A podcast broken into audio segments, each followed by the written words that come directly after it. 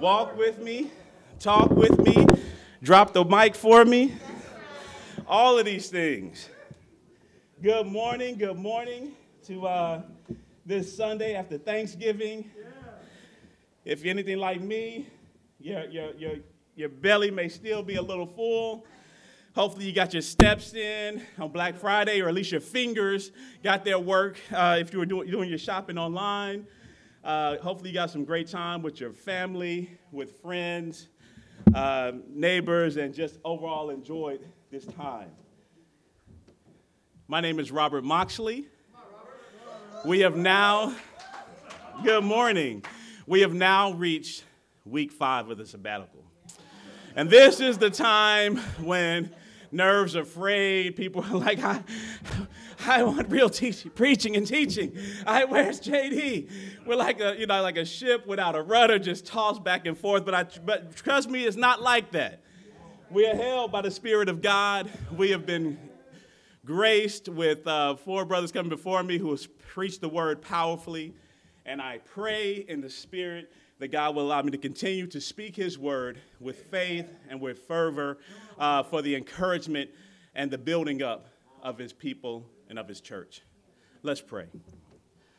Almighty and eternal King, good morning, Father. Thank you so much that we have this time to worship you.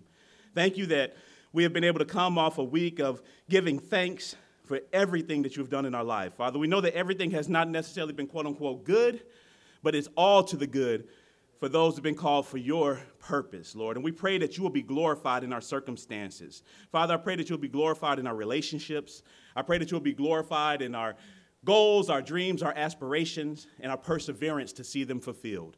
Father, speak powerfully through your spirit. Lead me to share your word with conviction, with faith, with vigor, instilling hope in your people that you may be glorified and your church built. It's in Jesus' name we pray.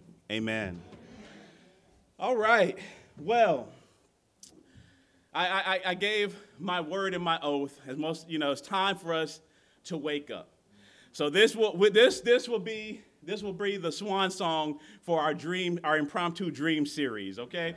So we're gonna we're gonna talk. We're gonna deep dive into it, and then we're gonna wake up, as if from a stupor, and go off, go forth and do great things. So I want to talk today about you guessed it a little bit about dreams and my thoughts on it. And pardon me while my electronics um, takes a look at my face so they can open up. Does it always make that groaning sound when y'all do that?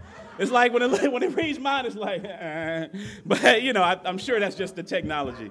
Anyway, is that supposed to happen?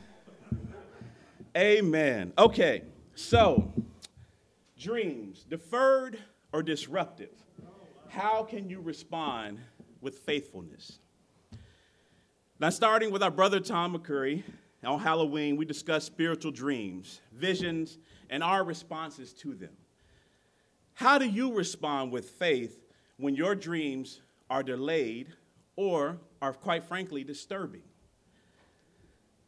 Nathan Martin did a great job sharing about how Simeon and Anna persevered in serving God for decades at the temple while they were waiting for God to fulfill the vision he shared with, for them. They look forward to witnessing God's prophesied Messiah, his gift to mankind. Then Darius Garvita followed it up and explained the temptation to become jaded and cynical in the face of unfulfilled goals, unfulfilled dreams, and aspirations. Guarding our hearts from that poison and not spreading it to others requires deep faith and discipline. I also appreciate my brother Dan Clark, who's especially excited today, something about an Iron Bowl win. He was coming in recalling a miracle that he saw on the gridiron. So pardon him as he as he shares the good news of Alabama football. But even before that, he was speaking of a greater greater news when he was illustrating that when you're dealing with the creator of the universe, death is relative. I, your, your team was listening, Dan. Some would have said that Alabama was dead. You know, they would say, they were dead, partially dead? But no, God said not so. God is not a Tide fan, Albright It's just, it was just an illustrative point. You know what I'm saying? He didn't, he didn't care. But the, when you're dealing with the creator of the universe, death is relative.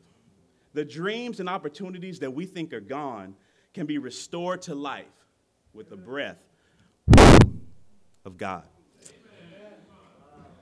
I'm personally grateful for all the truths that these brothers have shared. And it caused me to reflect on my own experiences and my own responses to those, especially how I've responded to delayed, deferred, or denied dreams. In 1951, the poet Langston Hughes posed this question in his poem, in his poem called Harlem. You may know it by another name. What happens to a dream deferred? Does it dry up like a raisin in the sun, or fester like a sore and then run? Does it stink like rotten meat, or crust and sugar over like a syrupy sweet? Maybe it just sags like a heavy load. Or does it explode? Langston posed that, and that is a powerful uh, imagery for us to take in. And, and that poem spoke on many levels about uh, to many people over the years. And here, 70 years later, is still as poignant. In truth, over the years, I've often struggled most in my faith when wrestling with these exact challenges. The prayers and encouragement of my brothers and sisters have helped me through these times. Also, the powerful examples for the faith, from the faithful men and women of the Bible have provided vital lessons on perseverance and response. Not all good, both good and bad. So turn with me to Genesis 37. Let's talk about a dream deferred and our brother Joseph. He knew a little something about deferred dreams. Joseph's dream of honor was not met with acceptance from his family, but rather hostility. The path to his exaltation was paved with years of abuse, neglect, struggle, and enslavement. Often, I don't know, you probably guys probably can't relate to that, especially coming off Thanksgiving, but often, you guys just take my word on it. Poor family dynamics can make it difficult to accept or see the best in one another. Let us praise our Heavenly Father, knowing He loves us all the same and willingly gave His beloved Son to save us all. No favoritism in the family of God. Picking up in Genesis 37, and thank you, those that are already wearing thin of my voice. Take heart. We're going to read in my thoughts because we're going to read the word. I believe in that. I believe the word has power, and it has the power to instruct and should be our baseline. And by the way, y'all thought I forgot. Darius cut it short and said he was gonna give y'all some minutes back, but y'all didn't know I banked those minutes. So, uh, so buckle up. I, I, I just, in Genesis chapter 37, Jacob lived in a land where his father had stayed, the land of Canaan. This is the account of Jacob. Joseph, a young man of 17, was tending the flocks with his brothers, the sons of Bilhah and the sons of Zilpah, his father's wives. And he brought their father a bad report about them. Now, Israel loved Joseph more than any of his other sons because he had been born to him in his old age. And he made a richly ornamented robe for him. When his brothers saw that their father loved him more than any of them, they hated him and could not speak a kind word to him. Joseph had a dream. And when he told it to his brothers, they hated him all the more. He said to them, Listen to this dream I had. We were binding sheaves of grain out in the field when suddenly my sheaf rose and stood upright, while your sheaves gathered around mine and bowed down to it. His brothers said to him, Do you intend to reign over us? Will you actually rule us? And they hated him all the more because of his dream and what he had said. Then he had another dream, and he told it to his brothers. Listen, he said, I had another dream. And this time the sun and moon and 11 stars were bowing down to me. When he told his father as well as his brothers, his father rebuked him and said, What is this dream you had? Will your mother and I and your brothers actually come and bow down to the ground before you? His brothers were jealous of him, but his father kept the matter in mind. Now his brothers had gone to graze their father's flocks near Shechem. And Israel said to Joseph, As you know, your brothers are grazing the flocks near Shechem. Come, I am going to send you to them. When Joseph arrived, skipping down to 15, a man found him wandering around in the fields and asked him, Where are you looking for? What are you looking for? He replied, I'm looking for my brothers. Can you tell me where they are grazing their flocks? They have moved on from here, the man answered. I heard them say, Let's go to Dothan. Is that Micah? That Micah must have read that scripture and had heard that same thing. Hannah, you too, did, did y'all go to Dothan? So Joseph went after his brothers and found them near Dothan. But they saw him in the distance, and before he reached them, they plotted to kill him. Here comes that dreamer, they said to each other. Come now, let's kill him and throw him into one of these cisterns, and say that a ferocious animal devoured him. Then we'll see what comes of his dreams. When Reuben heard this, he tried to rescue him from their hands. Let's not take his life, he said. Don't shed any blood. Throw him into this cistern here in the desert, but don't lay a hand on him. Reuben said this to rescue him from them and take him back to his father. So when Joseph came to his brothers, they stripped him of his robe, the richly ornamented robe he was wearing, and they took him and threw him into the cistern. Now the cistern was empty, there was no water in it. As they sat down to eat their meal, their meal, they looked up and saw a caravan of Ishmaelites coming from Gilead. Their camels were loaded with spices, balm, and myrrh, and they were on their way to take them down to Egypt. Judah said to his brothers, What will we gain if we kill our brother and cover up his blood? Come, let's sell him to the Ishmaelites and not lay our hands on him. After all, he is our brother and our own flesh and blood. His brothers agreed. So when the Midianite merchants came by, his brothers pulled Joseph up out of the cistern and sold him for 20 shekels of silver to the Ishmaelites, who took him to Egypt. When Reuben returned to the cistern and saw that Joseph was not there, he tore his clothes. He went back to his brothers and said, The boy isn't here. Where can I turn now? Then they got Joseph's robe, slaughtered a goat, and dipped the robe in the blood. They took the ornamented robe back to their father and said, We found this. Examine it to see whether it is your son's robe. He recognized it and said, It is my son's robe. Some ferocious animal has devoured him. Joseph has surely been torn to pieces. Then Jacob tore his clothes, put on sackcloth, and mourned for his son many days. All his sons and daughters came to comfort him, but he refused to be comforted. No, he said, in mourning will I go down to the grave to my, to my son. So his father wept for him. Meanwhile, the Midianites sold Joseph in Egypt to Potiphar, one of Pharaoh's officials, the captain of the guard. You're still with me? Amen. The room didn't clear. I wanted to set the stage and say it powerfully in that word. Many of you are familiar with the story of Joseph, some may not be, but it's an incredible tale. When I was rereading it, that, and that's just, you know, the opening salvo, it goes on uh, through verse 45 with a, uh, a, small detour in verse 38, uh, but talking about what he experienced and his journey. And quite honestly, when I, I've read it many times, he's one of my spirit heroes in the faith. But it, I just saw it with a different light. I guess a little older, a little grayer, um, children, uh, multiple children of my own, and it literally brought tears to my eyes, man, just what he went through. And what followed, many of you familiar with, was servitude in Potiphar's house. God blessed his work, but Satan hunted him with temptation and false accusations and ultimately imprisonment. And while in prison, God continued to bless Joseph in his work but the recognition he desired eluded him, for he was forced into labor, forgotten, but he continued to serve God. It stood out to me how interesting it was that God was training Joseph throughout that whole time, training him on how to be an effective administrator and manager, first of a large estate, of Potiphar's home and of his household, and then of a prison, of a prison system. If you go on to read in both accounts, both Potiphar and the jailer, once Joseph was there and it was clear that God was with them, they literally said, You got it. I'm just concerned myself with something to eat. Potiphar was like, Just don't touch my wife. Everything else is yours.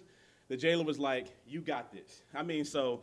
Um, I don't know how it, it spoke to. That's that's amazing worker. If you have some work for you to just literally, hey, it, it, I'm about to vacate in place. Joseph is here. He's got this. But that is how thoroughly and how, how thoroughly efficient and effective he was, and, and more so, how much God imbued him with insight, with diligence, with talent, that it was so evident to all that I don't want to mess it up. When that guy does it, it's excellent. It's right. Now, granted, this is in this is in as enslavement, and this is in a prison. But his light was still shining. Even as a youth, his father Jacob probably didn't help the brother relationship, but he was he relied on Jacob to go and get a report from on the status of the flock and on what his brothers were doing in the field you know, probably a great thanks, Dad, for alienating me from my brothers who already hate me, but turned me into the tattletale. But he knew Joseph would go and get an accurate report and come back to him and let him know exactly what was going on. Not only was God deepening his faith, but he was refining his character and preparing him to lead and manage. Not just lead and manage effectively, but expertly. During difficult times, in adverse conditions, and amongst hostile people. Very specific in the training. God's plans for Joseph could only be fulfilled after his faith, mind, and character were refined. In this way, Joseph really exemplifies the same process of exaltation through suffering that Jesus perfected.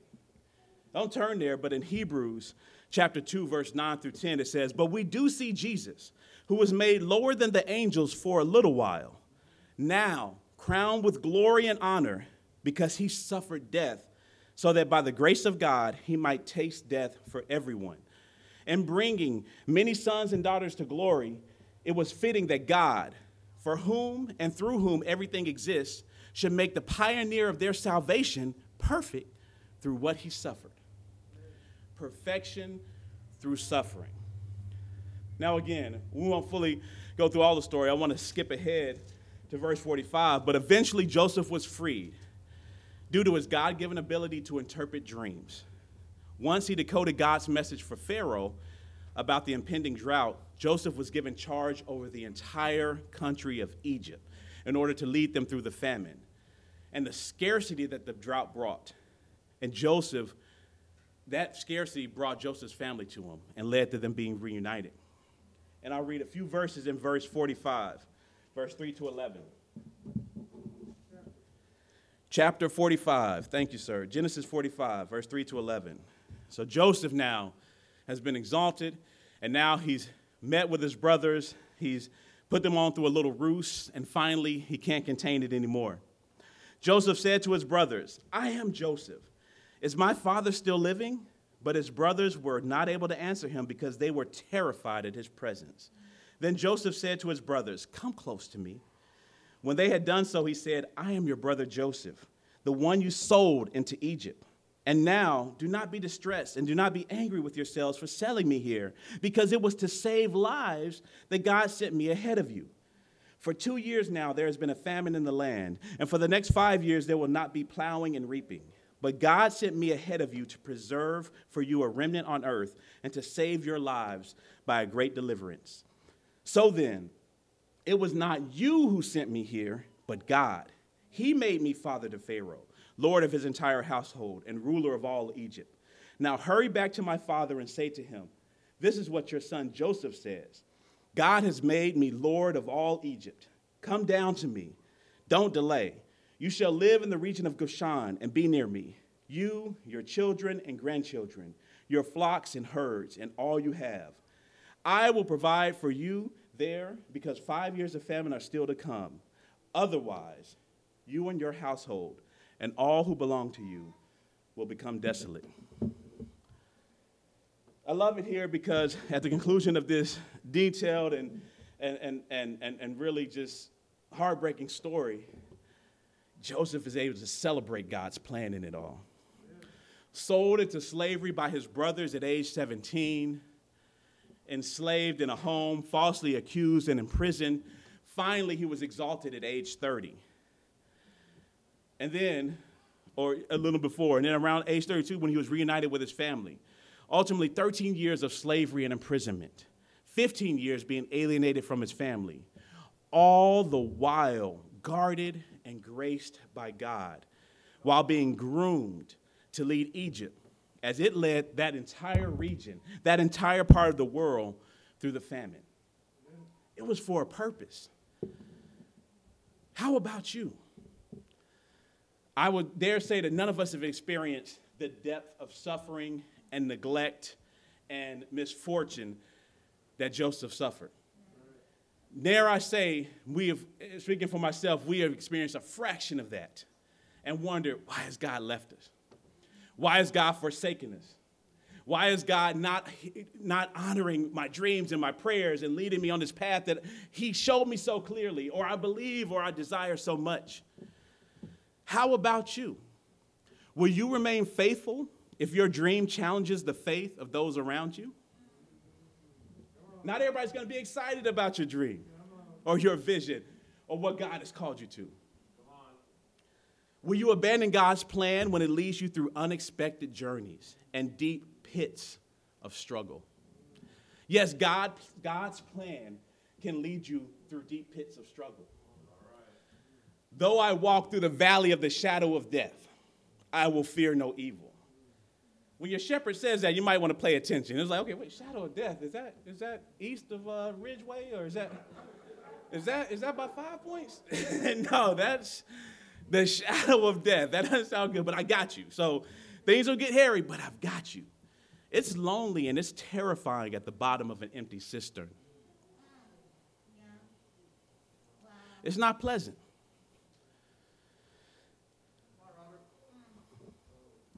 How will you remain faithful to God when the world and life circumstances call God's plan for you and your life a lie? Because it will all of that time, Satan was working diligently, just as much as God had a plan. Satan had a plan on how to discourage, dissuade, disturb, and, and, and, and set Joseph apart from that. To get him to deny God, to get him to give up hope, to get him to give in. Credit to God and credit to that brother for remaining faithful through dire circumstances. Amen. If you haven't experienced times like this, you will. Develop the habit now of relying on God and relying on His Word to direct you through times of uncertainty and times of doubt. You've got to develop the habit. You can't wait till you're at the bottom of a cistern to start to start learning how to pray. Like, what that scripture say? Somebody to always quote it to me. What was that? You develop that habit daily now as you seek and reach out to God. They're preparing you. They're strengthening you. They're fortifying you for what's ahead. If you've been down this road before, and I know many of you have, remember, remember how God delivered on his promises. Amen. And encourage those who have not experienced their deliverance yet. They're amongst us. We've got to remember, it can be easy to forget. I can imagine Joseph could have, it could have been easy for him to get real comfortable in the palace in Egypt. Like, okay, all right, dude's paid. We're up now. You know what I'm saying? It's all good. But he didn't. You know, the famine helped that. He still had a mission. He still was working and he still was honoring God. And as a result, he was able to provide a safe haven for his family and help make sure that God's plan for Jacob and his family came to fruition. In Romans 5, verse 3 through 5, it says, Not only so, but we glory in our sufferings because we know that suffering produces perseverance perseverance, character, and character, hope. And hope does not put us to shame because God's love has been poured into our hearts through the Holy Spirit who has been given to us. Very familiar. Jeremiah 17, verse 7 and 8. But blessed is the one who trusts in the Lord, whose confidence is in him. They will be like a tree planted by the water that sends out its roots by the stream. It does not fear when the heat comes its leaves are always green. It has no worry, no worries in a year of drought. It has no worries in seven years of drought. It has no worries in the year of drought and never fails to bear fruit. How is God allowing your present struggles, Greater Huntsville Church, your, your present disappointments, to prepare you for the lofty plans that God has for your life? The plans haven't changed. You just didn't know the route. You didn't, you didn't know how you were going to get there. And dare I say, the deeper the valley, the deeper the cistern, the deeper the disappointment, the greater the preparation, the greater the glory, the greater the opportunity that God is preparing you for. So, we've talked about dreams deferred. Turn with me to Acts chapter 10. We're going to read briefly about disruptive dreams of godly change. Just a, a little compare and contrast. In Acts chapter 10, God used a dream to call Peter to a broader view of his kingdom. In this vision, he was given a choice and a challenge remain comfortable in the church culture he knew or disrupt the status quo to embrace God's vision. Let's see about how Peter handled this opportunity in Acts chapter 10. Warning, scripture to follow. Acts 10. At Caesarea, there was a man named Cornelius, a centurion in what was known as the Italian regiment. He and all his family were devout and God fearing. He gave generously to those in need and prayed to God regularly. One day at about three in the afternoon, he had a vision. He distinctly saw an angel of God who came to him and said, Cornelius! Cornelius stared at him in fear. What is it, Lord? he asked. The angel answered, Your prayers and gifts to the poor have come up as a memorial offering before God. Now send men to Joppa to bring back a man named Simon, who was called Peter. He is staying with Simon the tanner, who is, whose house is by the sea. When the angel who spoke to him had gone, Cornelius called two of his servants and a devout soldier who was one of his attendants. He told them everything that had happened and sent them to Joppa. Take a quick break for a minute and think about that. Your prayers and gifts to the poor have come up as a memorial offering before God. In Cornelius, we see that God is moved by acts of faith and acts of righteousness by those who seek him and provide a, it provides a means for them to come and be made right with them. So, though they may walk in darkness, they are seeking the light of God. They are in earnest making steps of obedience and taking steps to seek and pursue God. And we see also from this that God recognizes that. Their actions and their steps are not in vain. Roshan, this came up in a study with Mr. Roshan Hall, and I thought about him when I read this scripture, and, and we were going talking about spiritual darkness and light. And he said, Man, what about the things I know I was seeking God when I was, you know, before? I was praying, I was seeking Him in earnest. If I'm in darkness, are you saying I'm separated from God? All of that's in vain? And it was like, no, God heard you. God saw you. God recognized that your love for Him, and He prepared a way for you to be made right with Him. God is working to reach those who seek Him. And He is preparing us to be ready to reach out to them and to show them the way to Him. It's not in vain. Picking back up in verse 9. About noon the following day, as they were on their journey and approaching the city, Peter went up on the roof to pray. He became hungry and wanted something to eat. And while the meal was being prepared, he fell into a trance. He saw heaven opened up and something like a large sheet being let down to earth by its four corners. It contained all kinds of four footed animals, as well as reptiles of the earth and birds of the air. Then a voice told him, Get up, Peter kill and eat. Surely not, Lord, Peter replied. I have never eaten anything impure or unclean. The voice spoke to him a second time Do not call anything impure that God has made clean. Another aside. So, have you ever been so hungry you fell into a trance? So, Josh was talking about it, and he surprised me and said, Yeah, any act of love you show me related to food, I feel you. That, that body, that brother's body's been optimized to do that. I, I had a, I had moments of doubt when he said that. Really, you like food that much? You don't doubt that coming from me. when I say that that's real, that, that food is a real love language, you believe it. You say that brother's speaking the truth, his truth. I would often, coming up to Thanksgiving, I would skip breakfast, you know, to help ensure I was in prime condition come dinner time. You know what I'm saying? It was like, it is time. This is the Super Bowl, a feast.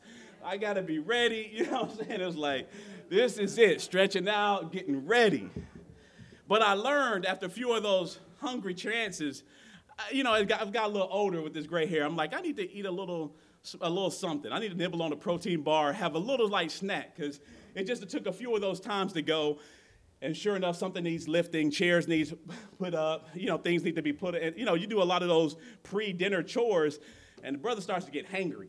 And, uh, and there's nothing there's nothing good that can come from a pre-Thanksgiving hangry episode or trance. You know what I'm saying? So I can understand, I can appreciate that brother Peter. He said, let me go to the roof, let me pray, because this food is taking a while. I'm, happy, I'm, I'm, I'm hallucinating.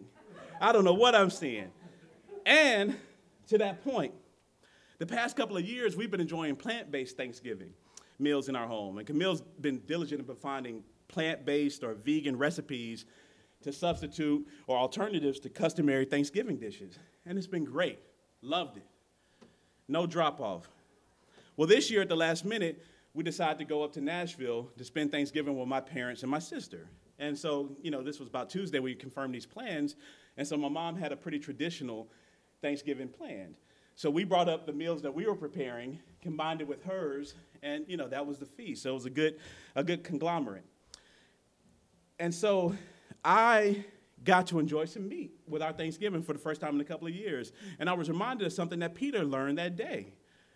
Ain't nothing wrong with a little porky pork from time to time. You know what I'm saying? I'm like, that, you know, so I, I was I was feeling coming to Thanksgiving, I was like, that ham just hit different. You know what I'm saying? After after being off for a while. So y'all pardon me, but I can relate. That trance and that all things are clean. I was like, oh man, all right, preach, God.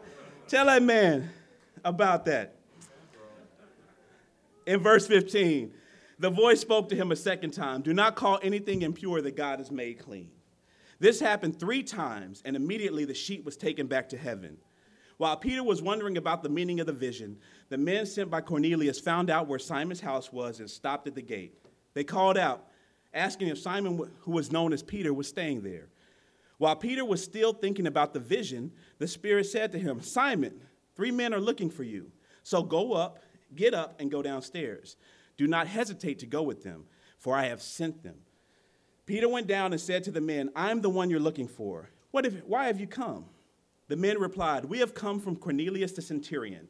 He is a righteous and God fearing man who is respected by all the Jewish people. A holy angel told him to have you come to his house so that he could hear what you have to say. Then Peter invited the men into the house to be his guests. The next day, Peter started out with them, and some of the brothers from Joppa went along. The following day, he arrived in Caesarea. Cornelius was expecting them and had called together his relatives and close friends. As Peter entered the house, Cornelius met him and fell at his feet in reverence. But Peter made him get up. Stand up, he said. I am only a man. I am only a man myself.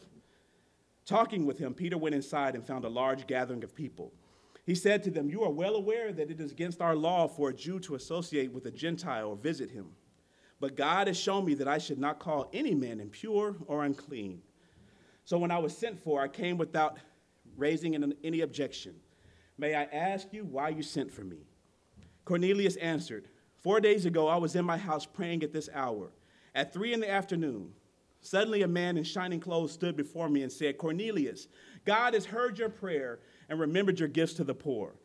Send to Joppa for Simon, who is called Peter. He is a guest in the home of Simon the tanner, who lives by the sea. So I sent for you immediately, and it was good of you to come. Now we are all here in the presence of God to listen to everything the Lord has commanded you to tell us. Quick break. Are you that diligent to hear God's word? Are you that diligent to gather those who you love or who are important to you when God's word is being preached. Cornelius um, is, it humbles me. A God fearing man, a man who uh, recognized the power of God and sought to serve those in his community despite his power and stature, and those in his household with love. And he sought God. He had a heart after God and he sought God, and God responded. So much so that even a, as being a Gentile, he had earned the respect of the Jewish people in this community. Even so. And so he was brought together and said, Please, God was preparing his heart. We got to believe that not only there are people who deeply love God, God is preparing their heart to hear the message. And when they get an opportunity to hear the word preached, to hear the truth shared, they will be receptive and responsive to it. And they will share that truth to those around them. Verse 34 Then Peter began to speak. I now realize how true it is that God does not show favoritism, but accepts men from every nation who fear him and do what is right. And Peter went on and preached the good news about Jesus, shared how he performed miracles, how he was killed, uh, how he rose again on the third day, and how he was our Lord, and how it was our job to live in obedience and in service to him. And while he was sharing the good news, in verse 44, it says, While Peter was still speaking these words, the Holy Spirit came on all who heard the message. The circumcised believers who had come with Peter were astonished that the gift of the Holy Spirit had been poured out even on the Gentiles, for they heard them speaking in tongues and praising God. Then Peter said, Can anyone keep these people from being baptized with water?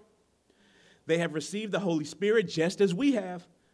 So he ordered that they be baptized in the name of Jesus Christ. Then they asked Peter to stay with them for a few days. Peter was prepared by his vision from God that no, th- nothing that I have made is unclean or impure. Right. It is a new day. Go with these men. I have sent them for you to share the truth of the gospel with them so that they may know salvation. And if you have any doubt, the same Holy Spirit that gave witness at Pentecost, I will bless and pour on this, on this group. Peter was convinced. But there were some apostles and brothers out in the Gentile uh, that, that heard it, some other leaders in the Jewish synagogue and in the faith who are of Jewish uh, heritage who were not as convinced. They heard word that Peter was out there gallivanting with the Gentiles. and they wanted to have words. So Peter shared with them his trance, his prayer, his vision, the instructions he received from God, what the good news that he shared, and exactly how God responded. And in verse 11, verse 15, it says, As I began to speak, the Holy Spirit came on them as he had come on us at the beginning. Then I remembered that the Lord had said, John baptized with water, but you will be baptized with the Holy Spirit. So if God gave them the gift as he gave us, who believed in the Lord Jesus Christ, who was I to think that I could oppose God. When they heard this, they had no further objections and praised God, saying, So then, God has granted even the Gentiles repentance unto life. I appreciate y'all's patience in bearing with me. I believe those words were very instructive, and I, I encourage you to go back and look. And I chose that um, to talk about some of the challenges that Peter faced we are often faced with those same choices in our modern world.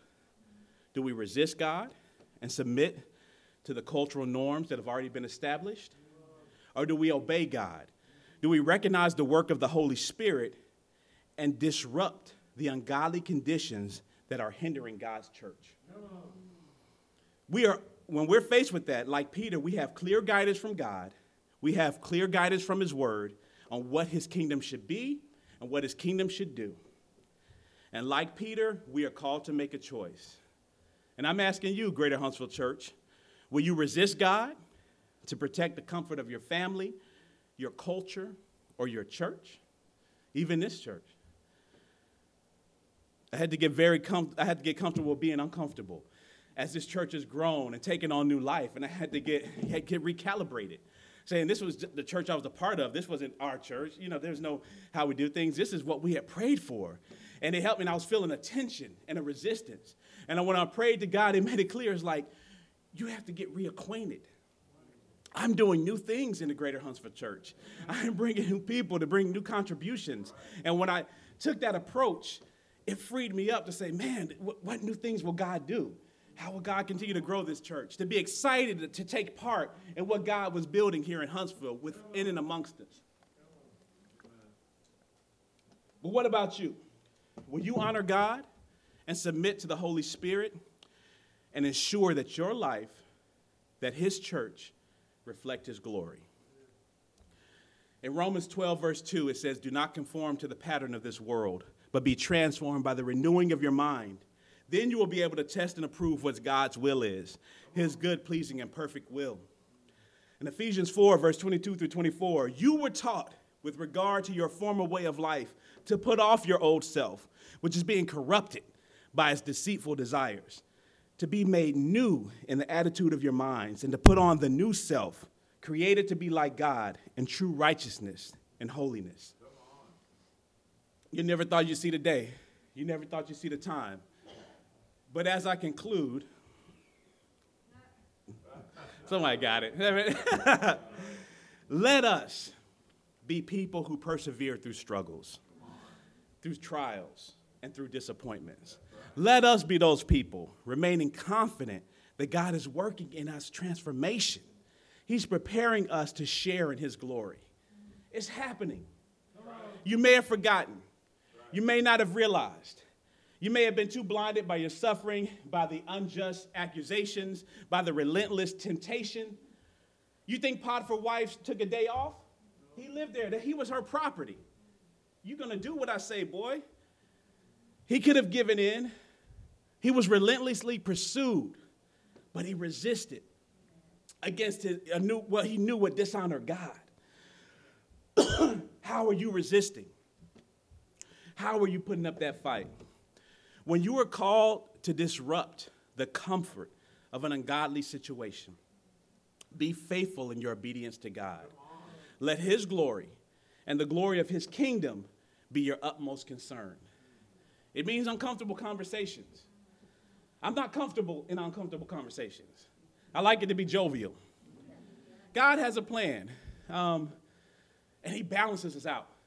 My wife is comfortable in uncomfortable conversations. She thrives in it. She yearns in it. You know, she was like, Robert, you know, she got like, one time we are talking, like, you got to have this talk with your family. And I was like, it's a bit uncomfortable. It's a dark. You know, I just feel like, you know, it's going to be uncomfortable. And she just looked at me and her voice changed, like, you only adopted uncomfortableness. I was born in it. Yeah, yeah, just pain. I was like, okay. I just, she just, I was like, what's going on? I'm sorry, Father. I just, you know, like, you have to get, you have to just embrace it. But I appreciate her heart because when she feels like God is being dishonored, when she feels like the truth is being silenced, when she feels like sin is being undealt with, it, it, it, it just, bubbles up in her. She can't deal with it. She can't let it lie. And I've learned a lot from her. Be like that when you encounter uncomfortable situations in your life. Don't let it lie. Think about God's glory and honor. I shared with you at the beginning some thoughts that uh, the poet, great poet Langston Hughes shared and some questions he asked. And want to share just my thoughts in response. So, when your dreams are deferred or disturbing, don't let your love for God dry up. Don't fester with bitterness or let your spirit become rotten. Avoid the fake, sugary highs of the world and don't become crushed by the weight of its expectations. Instead, immerse yourself in the presence of God and explode with the fruits of His Holy Spirit in Romans, I'll leave it in Romans 15, verse 13. May the God of hope fill you with all joy and peace as you trust in him, so that you may overflow with hope by the power of the Holy Spirit. Thank you for your time and attention today. Amen.